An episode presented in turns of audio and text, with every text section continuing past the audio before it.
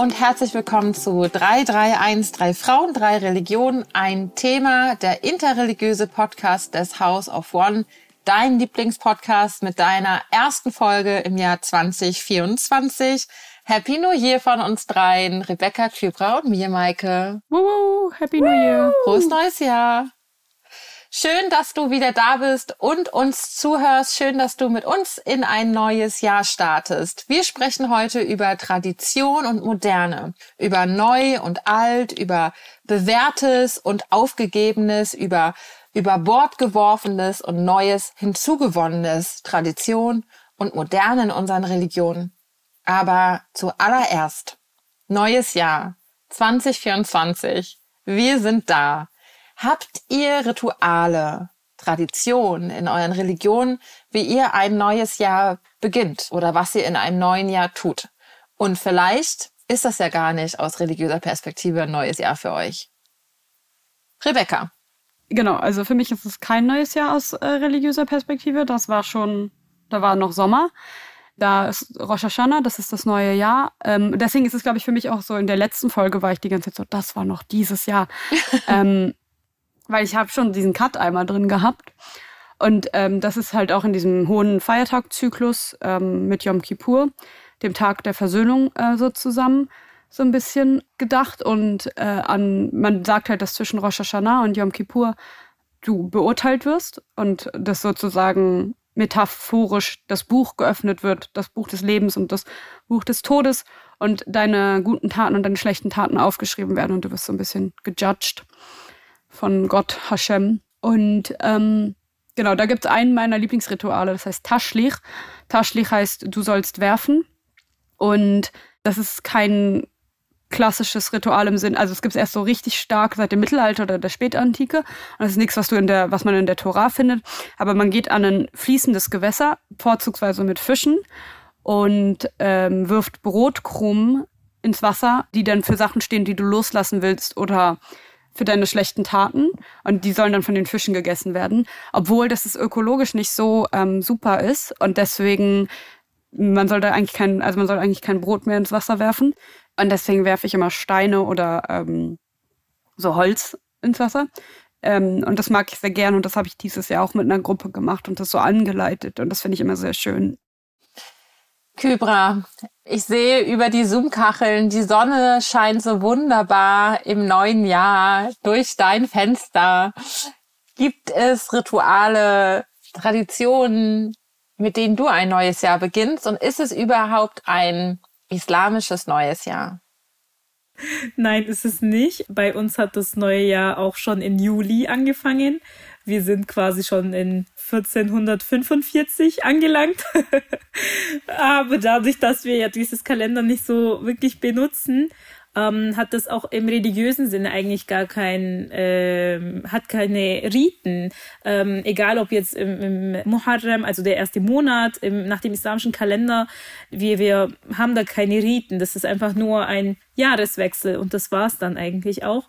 Ähm, ja, man kann sich immer natürlich wieder neu denken, was habe ich dieses Jahr gemacht, habe ich meine Ziele erreicht? Oder das, was Rebecca vorhin erzählt hat, das kenne ich aus einem anderen Kontext von äh, Laylatul Bera'a, ähm, die, die, die Bera'a-Nacht, die Nacht, wo man quasi sagt, ähm, es wird jedes Jahr eben über, über dein, dein Schicksal drüber geschaut und, und dass man da quasi wieder versucht, was Gutes zu machen und, und das Beste quasi gibt und, und in diesem Jahr vielleicht auch nochmal die Möglichkeit hat, eine Pilgerreise zu machen, etc. Und aber ansonsten, also es gibt da keine Riten oder kein Segen äh, oder, oder, oder ähnliches, was man macht. Wie ist es bei dir?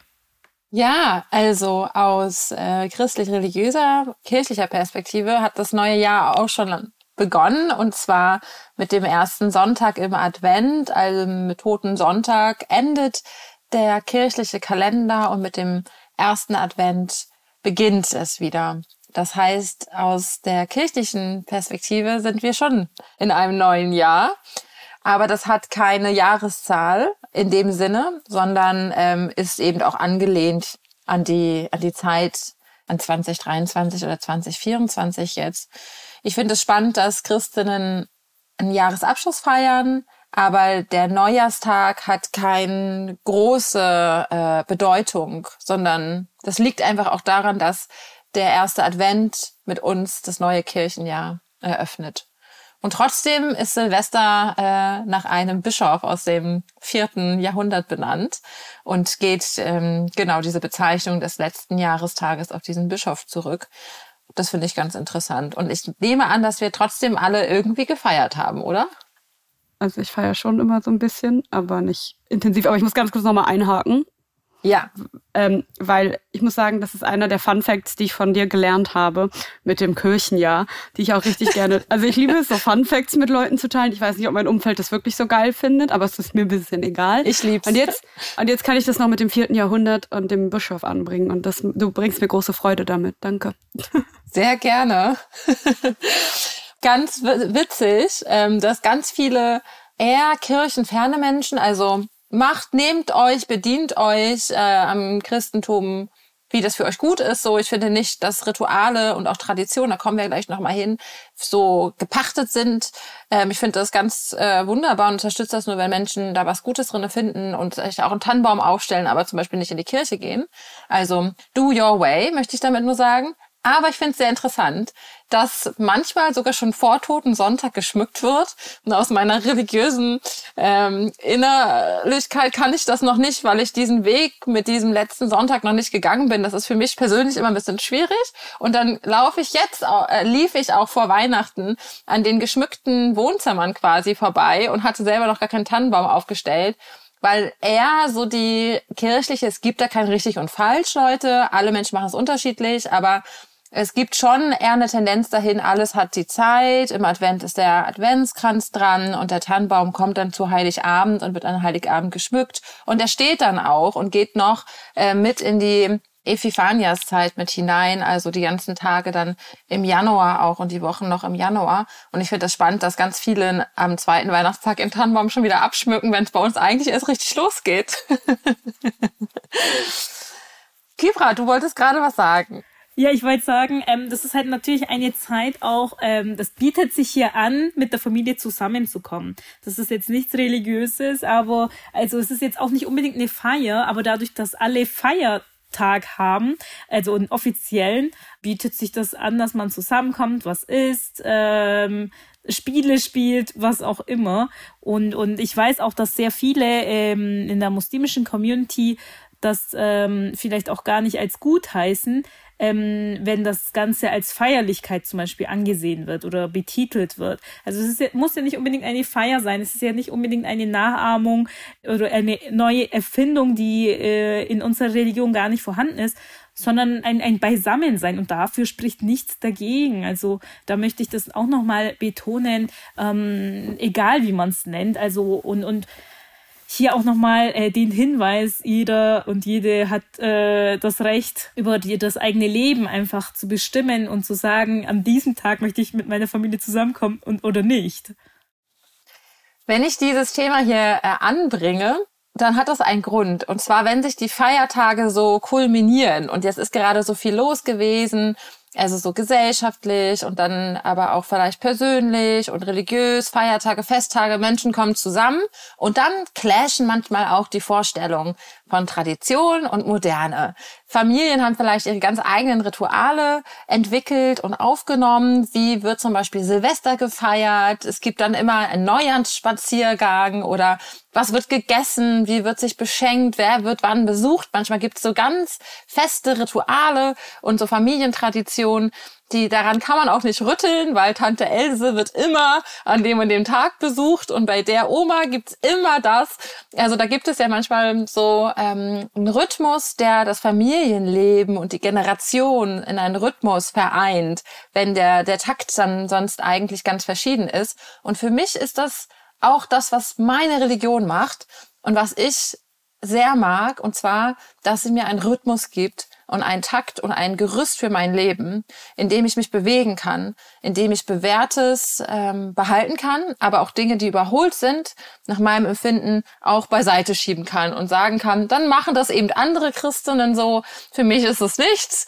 Ähm, für mich auf oder auf meine Familiensituation passt das und das. Aber im Großen und Ganzen merke ich, ah, da habe ich schon so ein ähm, auch ein Teil in mir der Tradition und eine Regelmäßigkeit und eine Wiederholung und so ein Gerüst mag, in dem ich dann meine Freiheit und mein Leben irgendwie ein, ein, einleben kann. Und deswegen habe ich dieses Thema mitgebracht, denn mir begegnet es ganz oft, du kannst nicht fromm sein, weil du bist queer. Oder der neueste Kommentar, den ich hatte, ist, du ähm, bist so stolz mit deinen abrasierten Haaren als Frau, du kannst keine gute Christin sein. Also manchmal. Manchmal bin ich auch fasziniert über die Logik der Menschen. Like someone has to explain to me, wie das jetzt zusammenhängt, weil ich verstehe, ich verstehe die Verbindung nicht. Ja, und dann wurde, kam eine Bibelstelle als Beleg. Man muss als Frau lange Haare haben. Nur mit langen Haaren ist man eine gute Frau. Ja, das weiß ich auch nicht. Da muss ich doch mal nachschauen und die Bibelstelle noch mal rausholen. Oder es wird argumentiert, genau andersrum, du kannst nicht modern sein, weil du religiös bist.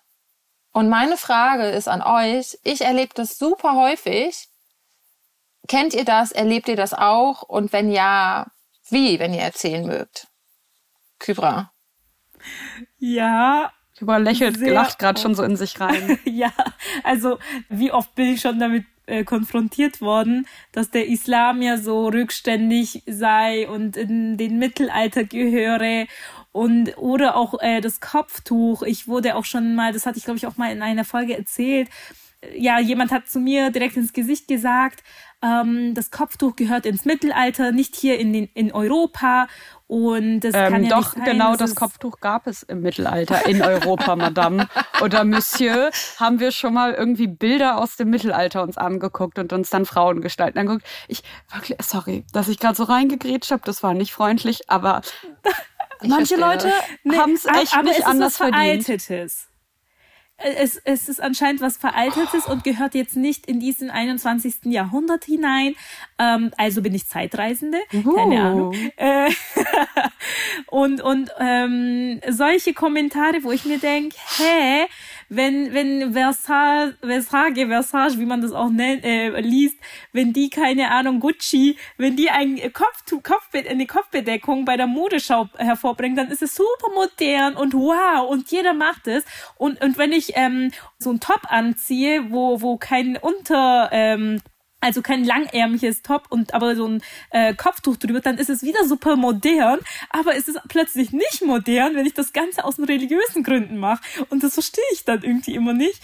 Ähm, und und ähm, das ist total irgendwie schwachsinnig. Also, dass man äh, nicht religiös sein kann und modern zugleich. Also, es ist, finde ich, kein Gegensatz, Natürlich gibt es Elemente dadurch, dass die Religion nicht in der modernen Zeitalter in Anführungszeichen entstanden ist, gibt es natürlich Anhaltspunkte, die vielleicht damals gar nicht gab. Flugzeuge gab es nicht, deswegen gab es keine Rechnungen mit dem Flugzeug ähm, oder anhand des Flugzeugs.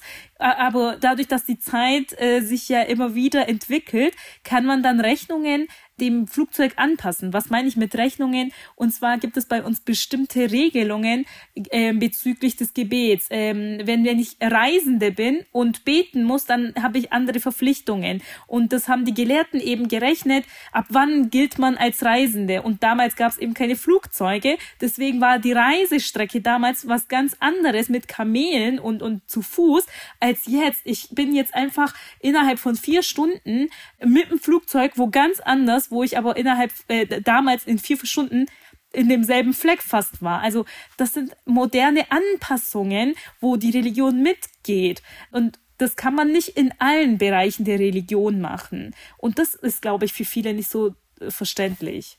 Ich würde gerne noch mal so, also ich habe so zwei Gedanken. Vielleicht einmal ganz kurz erst noch zum Kopftuch und dann will ich so eine metaphilosophische Ebene aufmachen, wenn ich darf. Malte. Natürlich. Ähm, nur, nur weil du der Master heute bist mit der Master of Moderation. Deswegen. Ähm, einmal, ich finde das so krass. Das sind die gleichen Leute, also die irgendwie sowas vom Mittelalter und Kopftuch reden, die wahrscheinlich Söder wählen mit diesem Kreuzurteil in Bayern.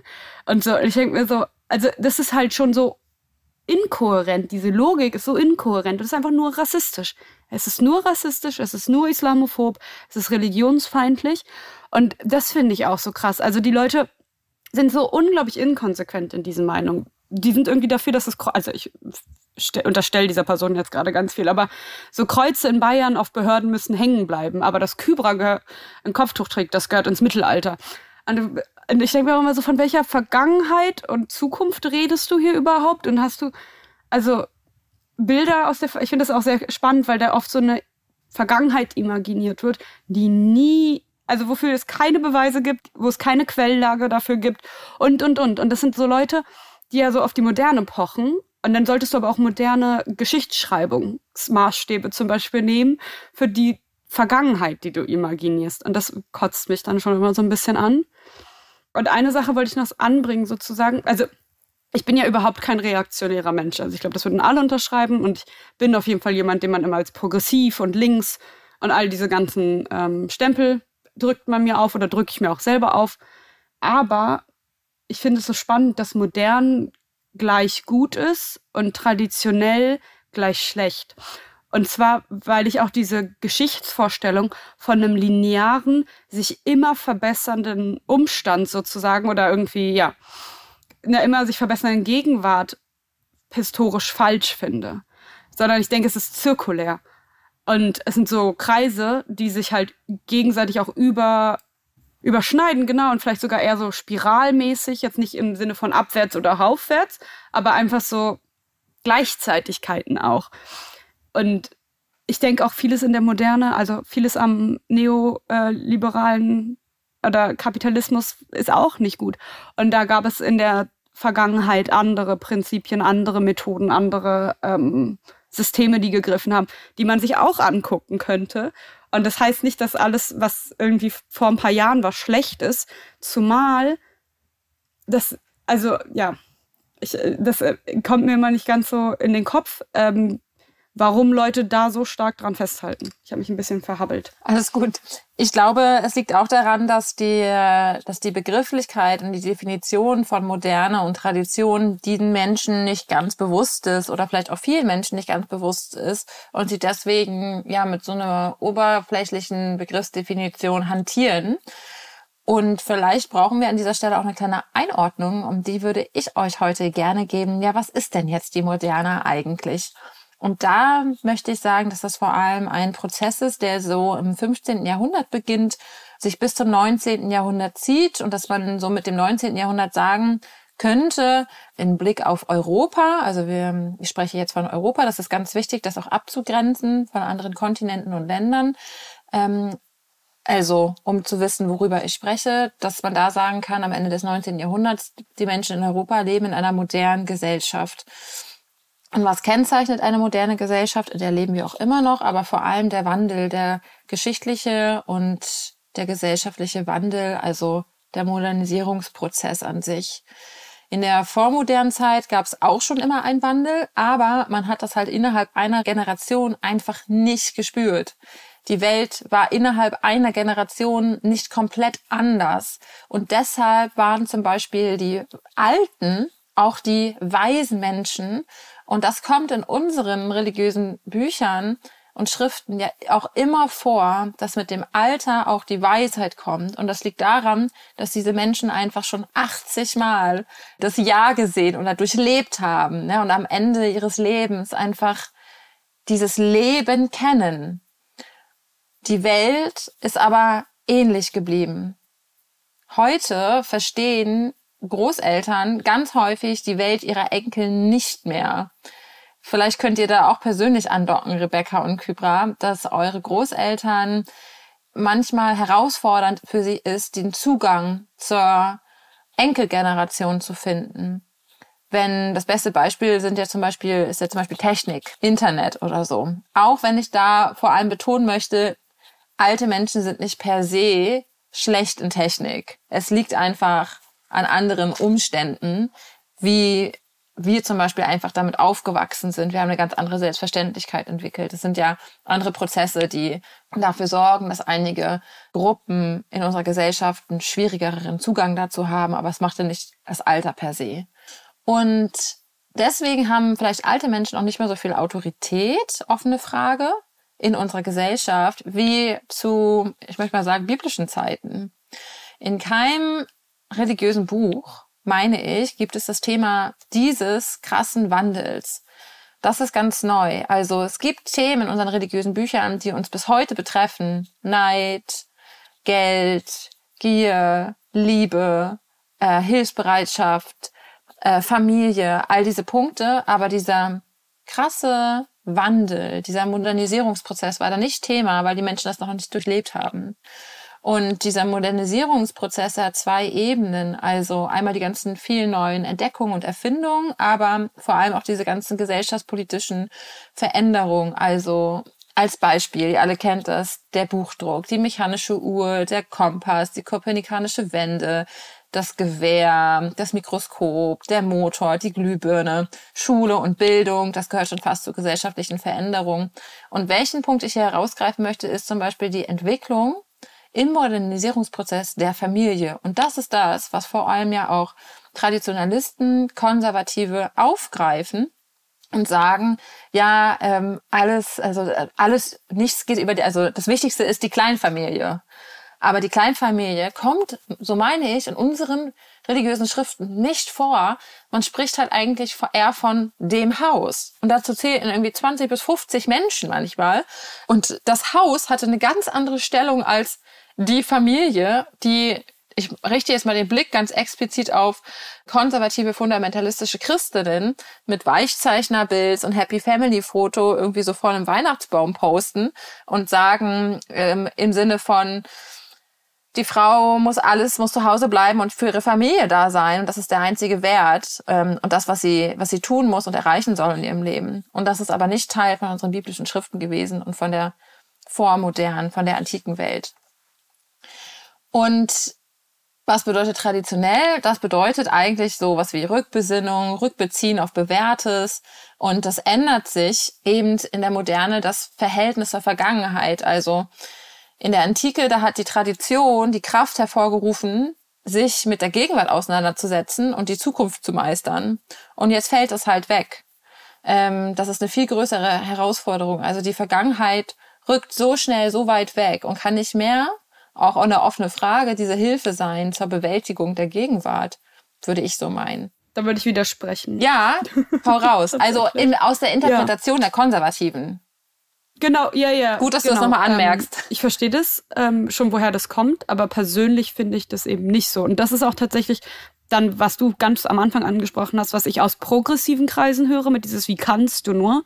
Aber ich finde es so wichtig, zum Beispiel ältere Texte auch zu lesen. Nicht, weil ich denke, dass ich die jetzt als Handbuch und für jeden kleinen Schritt, den ich in meinem Leben mache, irgendwie heranziehen kann. Aber es hilft einfach unglaublich gut, gewisse Sachen zu verstehen, auch Ursprünge zu verstehen, Wandel zu verstehen, einem bewusst zu machen, gerade in einem progressiven äh, Kontext, dass Systeme sind menschengemacht, ergo können sie sich auch ändern. Das war nicht immer so und es war nicht immer so, kann als Negativargument benutzt werden, kann aber auch benutzt werden, hey, es war nicht immer so, wir können es wieder ändern. Zum Beispiel soziale Ungleichheiten oder irgendwelche solche Sachen. Ähm, aber ich merke das oft, wenn ich mit so progressiveren Menschen arbeite, die so ein bisschen antireligiöser sind auch und versuche ihnen zu erklären, warum sie jetzt mit mir rabbinische Literatur lesen sollen. Ja. Aber ich würde das auf eine andere Ebene stellen. Also das würde ich auch unterstützen, was du sagst. Aber da der Wandel halt so schnell ist und die Generation innerhalb in einem Lebens so unterschiedliche Leben leben, kann die Rückbesinnung der zum Beispiel unserer Großelterngeneration die die Tradition nimmt, nicht mehr eine sein, die unbedingt zu meinem Leben passt, weil sich Dinge so schnell verändert haben. Also schon allein die Kommunikationsformen, so wenn die Geschichten, die Erzählungen noch diese Kraft hatten, die sie auch immer noch hatten aus meiner religiösen Perspektive, kommen ja heute noch andere Ebenen dazu, die ich mit einbeziehen muss in meinem Leben, wie Nachrichten zum Beispiel. Genau, aber für mich ist es halt kein Widerspruch, sich an beiden zu. Also ich finde diesen Widerspruch immer so ein bisschen unverständlicher. Aber ich weiß, natürlich weiß ich, was du meinst oder worauf du hinaus willst. Ich, ich finde es auch ein bisschen ähm, schwierig. Tradition, wel, über welche Tradition sprechen wir? Ah, das, weil äh, nicht alles, was in der Vergangenheit äh, lag, war eine einzige Tradition. Es gab wieder mehrere unterschiedliche Traditionen. Bezüglich Familie, ich muss jetzt auch kurz nachdenken, wie es bei uns so vorkommt über die Kernfamilie wird schon gesprochen, vor allem wenn es um die Kernfamilie des Propheten, Friede sei mit ihm geht, die Ahlul Bayt, ähm, Ali, seine Frau und die Kinder, ähm, das ist zum Beispiel die Kernfamilie, aber man spricht tatsächlich auch über das Haus und, und die, Weil Bayt heißt äh, doch auch Menschen. Haus, oder? Genau. Also es genau. ist auch das Haus des Propheten. Genau, und, und das ja. ist halt dann quasi im engeren Sinne gemeint, aber es ist tatsächlich auch im weiteren Sinne ähm, sehr oft ähm, die, die Rede. Und was, was mich, glaube ich, eher zerstört bei diesem ganzen Kontext ist, dass die Entwicklung immer gleichgesetzt wird mit Modernität. Okay, eine Entwicklung ist natürlich was, was ähm, Schönes, manchmal vielleicht auch ähm, herausforderndes, aber wenn ich gerade die Tradition äh, anschaue, also die Zeit damals anschaue, waren auch so viele ähm, Entwicklungen durch die Religion da, wie zum Beispiel Erbrecht, wie zum Beispiel ähm, ähm, dass das, das ähm, quasi ähm, ja, mir fällt jetzt kein zweites Beispiel ein. Ähm, aber viele Beispiele, die quasi auch ähm, durch die Religion mitgekommen sind. Und das sind dann auch Entwicklungen. Und, und dass man das alles dann gar nicht irgendwie in Betracht zieht und sagt, ähm, das alles ist irgendwie jetzt veraltet, ja, dann muss man halt weiterdenken. Das waren ja so die, die Denkanstöße und, und die Einleitungen. Und, und da kommt es halt jetzt eben, ähm, das treibt sich voran. Und, und ähm, aber das komplett irgendwie jetzt durchzustreichen und zu sagen, wir setzen ganz von neu an, vor allem wenn es um die Religion geht, finde ich es eben ein bisschen problematisch, weil wenn ich die Grundsätze nicht habe, dann kann ich ja auf nichts bauen und dann kann ich auch nichts entwickeln. Ich muss immer auf etwas bauen und, und deswegen kann man, finde ich, das auch nicht so kleinreden. Das ist dann immer so ein hm, bei mir. Ja. Ich würde noch hinzufügen, das sage ich wohl immer, äh, dass wenn man sich zum Beispiel das äh, Phänomen der Singles anschaut, das will ich gar nicht so nennen, aber Singles hat es aus der Logik von heute zur, in der antiken Welt nicht gegeben, dass Singles alleine leben und also ein eigenes Haus in Anführungsstrichen haben und alleine leben und für sich sorgen, hat es nicht gegeben. Und dann können wir meine religiösen Schriften nicht explizit dazu sagen, wie ich als Single-Mensch äh, leben kann. Aber was mir die Schriften sagen können oder meine Schriften sagen können, ist, wie soll ich denn leben im Umgang mit anderen Menschen? Was gibt es darüber hinaus, was ich als Ebene oder als Grund nehmen oder sehen kann für mein Leben? Wo finde ich vielleicht Facetten von Menschen, die alleine unterwegs waren, ähm, Genau, oder herausfordert war, herausgefordert waren im Leben. Und da finde ich natürlich Anknüpfungspunkte.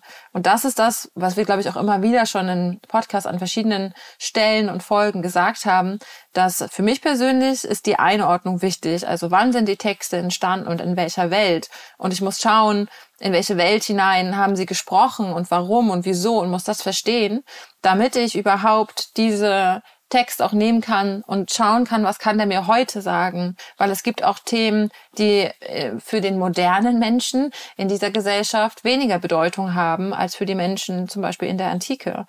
Also so gibt es Themen, da gibt es ganz viele Geschichten, zum Beispiel von Jesus dazu. Und dann gibt es wiederum Themen, da äußert er sich eher selten zu. Und heute ist es genau umgekehrt. Wir brauchen vielleicht mehr zu dem, wozu er sich weniger geäußert hatte.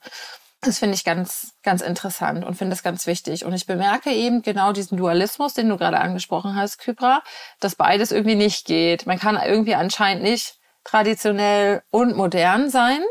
Und dann ist es wichtig, genau zu fragen, was genau meint, ist denn mit traditionell und Tradition gemeint? Meine ich damit jetzt die Rituale und die Umsetzung, also das Praktische? Oder meine ich damit jetzt vielleicht auch ein äh, Gedanken? Und da muss man, glaube ich, äh, nochmal eine Unterscheidung treffen, weil es da vor allem in der, auf der äh, christlichen Ebene Traditionalisten, Traditionalistinnen, Konservative gibt, die auch in der Verbindung stehen zu rechten Menschen, die da Überschneidung haben, wenn es um die Genderfrage geht, um Familien, um ähm, queere Menschen, dann treffen die sich auf diesen Themen und befeuern sich gegenseitig.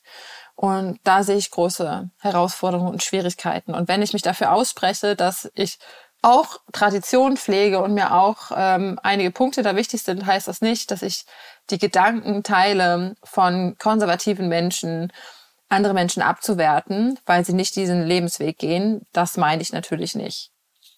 Ich finde auch ganz spannend, weil du hattest ja vorhin also diese kleine Definition und Einordnung gegeben zu Tradition und hattest ja dann, wenn ich das richtig jetzt im Kopf habe, das Wort Rückbesinnung auch benutzt, nicht? Und das sind ja dann ist ja dann tatsächlich eine Reaktion, also eine, eine rückwärtsgewandte Bewegung. Ah, okay.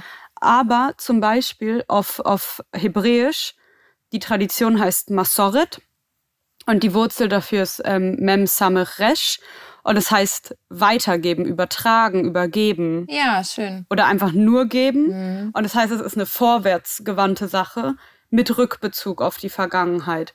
Und dann sieht man halt, dass man konzeptionell auch von ganz anderen Sachen teilweise ausgeht.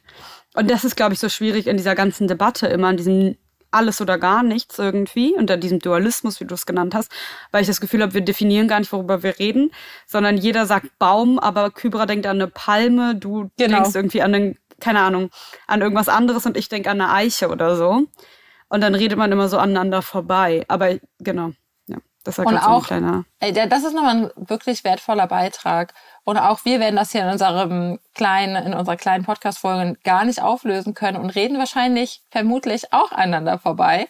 Woran mir das immer deutlich wird, ist, wenn ich aus meiner religiösen kirchlichen Perspektive die Begriffe liberal, konservativ, orthodox benutze, wirkt das für Menschen in der Gesellschaft, die in einem politischen Bereich unterwegs sind und weniger im kirchlichen oder religiösen Bereich, dann ähm, bedeutet liberal was anderes im politischen Sinne als im religiösen Sinne und konservativ genauso. Das fällt mir da immer auf. Und da muss ich immer aufpassen, was ich auf Instagram zum Beispiel schreibe oder wenn ich so ein Tweet äh, X äh, irgendwas Nachricht raushaue, weil die Zeilen nicht reichen, um Menschen zu erklären, aus welcher Perspektive ich gerade spreche. Auch wenn sie wissen, ah, das ist irgendwie eine christliche Person, reicht das trotzdem nicht, um für diese Begriffsdefinition zu sensibilisieren. Ich, äh, vielleicht kann ich ganz kurz noch eine, Entschuldigung, Küber, du hast weniger geredet als ich, also redest du jetzt. Ich wollte nur sagen, das ist tatsächlich sehr wichtig, weil wir verstehen tatsächlich unterschiedliche Sachen unter bestimmte Begriffe und die sind dann unterschiedlich geladen in unserem Sinne dann auch. Deswegen niemals XY ist per se schlecht. Also ja, ich finde auch einfach mal, was wir normalisieren würden, es sollten, ist, was wir viel zu selten machen, ist zu sagen, was meinst du denn damit, mit diesem Begriff überhaupt? Was, was stellst du dir denn gerade darüber vor? Weil ich habe das Gefühl, wir haben ein unterschiedliches Verständnis und es kann ganz viele Konflikte auch schon so auflösen für mich. Und ich weiß nicht, ob wir noch Zeit haben, dass ich eine kleine Anekdote erzähle, die zeigt, dass es sogar in der Religion unterschiedliche Begrifflichkeiten gibt. Ich hatte letztens einen Zoom-Call mit jüdischen Menschen in Australien und habe die ganze Zeit vom liberalen Judentum gesprochen. Und für sie ist das liberale Judentum, heißt aber Reformjudentum. Und sie dachten, ich meine progressive Strömungen und so queer-feministische Ansätze. Und wir haben einfach die ganze Zeit so aneinander vorbeigeredet, bis halt irgendjemand gesagt hat, sorry, ich glaube, irgendwas ist so lost in translation gerade. und das war eigentlich auch ganz witzig, ja. Sehr schöne Anekdote. Vielleicht können wir mit dieser Anekdote uns auch schon in Richtung Ende bewegen. Ich weiß, dass bei unseren Hörenden ganz viele Fragen aufgekommen sind und vielleicht auch neue Themenbereiche. Vielleicht habt ihr auch Lust, weiter dazu zuzuhören. Wenn ja, dann schreibt uns uns doch gerne. Dann machen wir dazu und gehen dazu noch mal eine Folge an, vielleicht mit ein bisschen mehr Vertiefung. Heute würde ich es aber bei ähm, einer Abschlussfrage halten. Ihr beide habt erzählt, dass ihr genau diesen Dualismus irgendwie auch kennt, dass euch auch gesagt wird, wie kannst du modern und gleichzeitig fromm sein, um vielleicht diese beiden Begriffe jetzt zu benutzen. Das funktioniert ja gar nicht. Habt ihr die Idee, wie geht ihr mit diesem Dualismus oder mit diesen Stereotypisierungen, die mit diesen beiden Begriffen auch einhergehen, um? Habt ihr Hinweise, Tipps, wie man damit umgehen kann? Für mich ist Religion was unglaublich Kreatives und eine unglaublich kreative Kraft. Und gerade wenn man Religionsgeschichte auch studiert, sieht man das, dass halt auch zum Beispiel, es gibt, ähm, wir haben vorhin ganz am Anfang vom Taschlich geredet, äh, von diesem Ritual, wo man Sachen, wo man Brot wirft ins Wasser. Die Rabbiner zu der Zeit, als es aufgekommen sind, waren so dagegen, weil sie dachten, die Leute denken dann, ich schmeiß einfach so Brot ins Wasser und dann ist alles tutti und dann gehe ich nicht mehr in die Synagoge und mache einfach nichts mehr und so Chick-Chack. Und heutzutage ist es eine der etabliertesten Sachen, die Haredim, also so was von außen heraus sozusagen eine sehr strenge Auslebung des Religionsgesetzes ist, machen. Und es gibt da einfach so Wandel. Und das finde ich mir manchmal ganz wichtig bewusst zu machen. Und ähm, ich finde es immer generell, wenn ich ein Ritual habe zum Beispiel und merke, irgendwas stößt negativ bei mir auf, halt zu überlegen, okay, was ist das Negative, was da drin ausstößt? Und ist das Negative absolut? Oder könnte ich dieses Ritual neu für mich auf oder umwerten, aufwerten? Und wenn nicht, dann ist es vielleicht auch ganz okay, das einfach mal, also da würden mir jetzt auch nicht alle zustimmen, aber es einfach ruhen zu lassen. Man muss nicht alles machen, aber ich finde es auch schade, einfach alles gleich wegzuschmeißen. Ja. Ja, aufbauend kann ich eigentlich nur sagen, ähm, erstens die Person vielleicht mal, wenn ich es unbedingt wissen möchte, äh, wie die Person ist jetzt ähm, liberal oder konservativ oder traditionell modern, vielleicht die Person erstmal selber fragen, wie sie sich bezeichnet und aber auch vielleicht versuchen, sich von diesen äh, Sachen loszulösen. Ich muss nicht unbedingt eine Person unbedingt, ähm, okay, ich weiß jetzt, Kybra ist, hm, hm, hm, warum muss ich unbedingt Kategorien haben und ähm, zugeordnet werden? Und ähm, äh, weil eben die, die Kategorien immer belastet sind, finde ich das immer schwer, weil dann hat man direkt so ein im Hinterkopf, wenn ich sage, okay, ich bin bei ähm, religiösen Riten traditionell konservativ und dann hat man vielleicht mit konservativ was ganz anderes äh, im Kopf oder eine, eine andere Person im Kopf, dann verbindet man diese zwei Personen und dann hat man zack irgendwie ähm, schon mal was Negatives im Kopf. Und ich finde, es ist durchaus möglich und auch, also ich, ich, ich sehe das Ganze auch so, dass man konservativ konservativ sein kann in bestimmten Angelegenheiten und in bestimmten wiederum eher offener und, und zeitgenössischer, wenn ich das auch so sagen kann. Also da vielleicht einfach mal versuchen, sich von bestimmten Mustern loszulösen. Ja, ich glaube, ich würde zum Abschluss dann nochmal sagen, dass es natürlich Ansichten gibt, gerade aus konservativen, ähm, traditionalistischen, fundamentalistischen Ebenen, die ich hochproblematisch finde vor allem, wenn Menschen abgewertet werden oder ihnen gesagt wird, äh, du glaubst nicht richtig, dein Leben ist sündhaft. Das finde ich ganz, ganz schwierig und höchst problematisch. Und ich würde gerne noch sagen, dass äh, die Frömmigkeit, also dass sie nicht abhängig ist von äußeren Faktoren, aus meiner Perspektive. Ich weiß, dass es da auch verschiedene ähm, Sichtweisen gibt aber dass die Frömmigkeit, die Intensität deines Glaubens von deinem Herzen kommt und dass du das am besten weißt und Gott und Menschen darüber urteilen dürfen.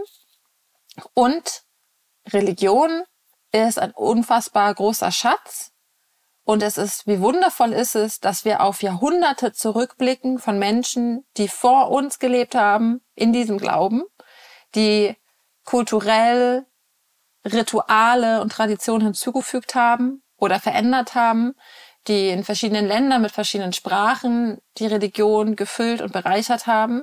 Und wir haben blicken auf so einen großen Schatz zurück. Und wie schön ist es, dass wir davon uns nähren können und darauf zurückgreifen können.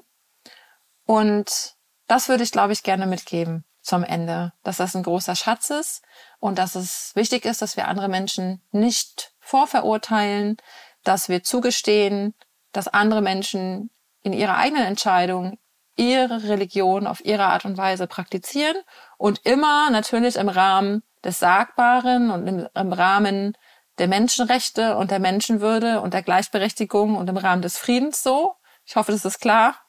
Das, vielleicht müssen wir es aber gerade jetzt nochmal so deutlich auch benennen, dass es sich immer in diesem Rahmen bewegen muss.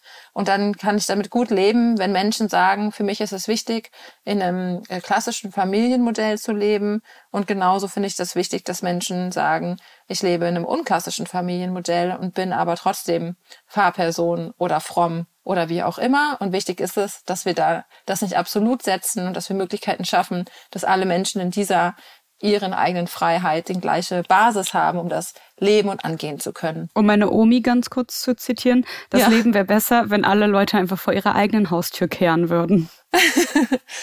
ja. Ja, weise Worte von deiner Oma am Ende. Ich möchte sagen, sie kennt das Leben und sie kennt äh, uns, weil diese Worte treffen doch immer. Also Props an deine Oma und danke für diese Abschlussworte. Und wenn ihr Fragen habt oder Hinweise, Rückmeldungen, es bleibt irgendwas offen, dann schreibt uns eine E-Mail an 331 podcast at house-off-one.org. Bis zum nächsten Mal. Tschüss. Auf Wiederhören.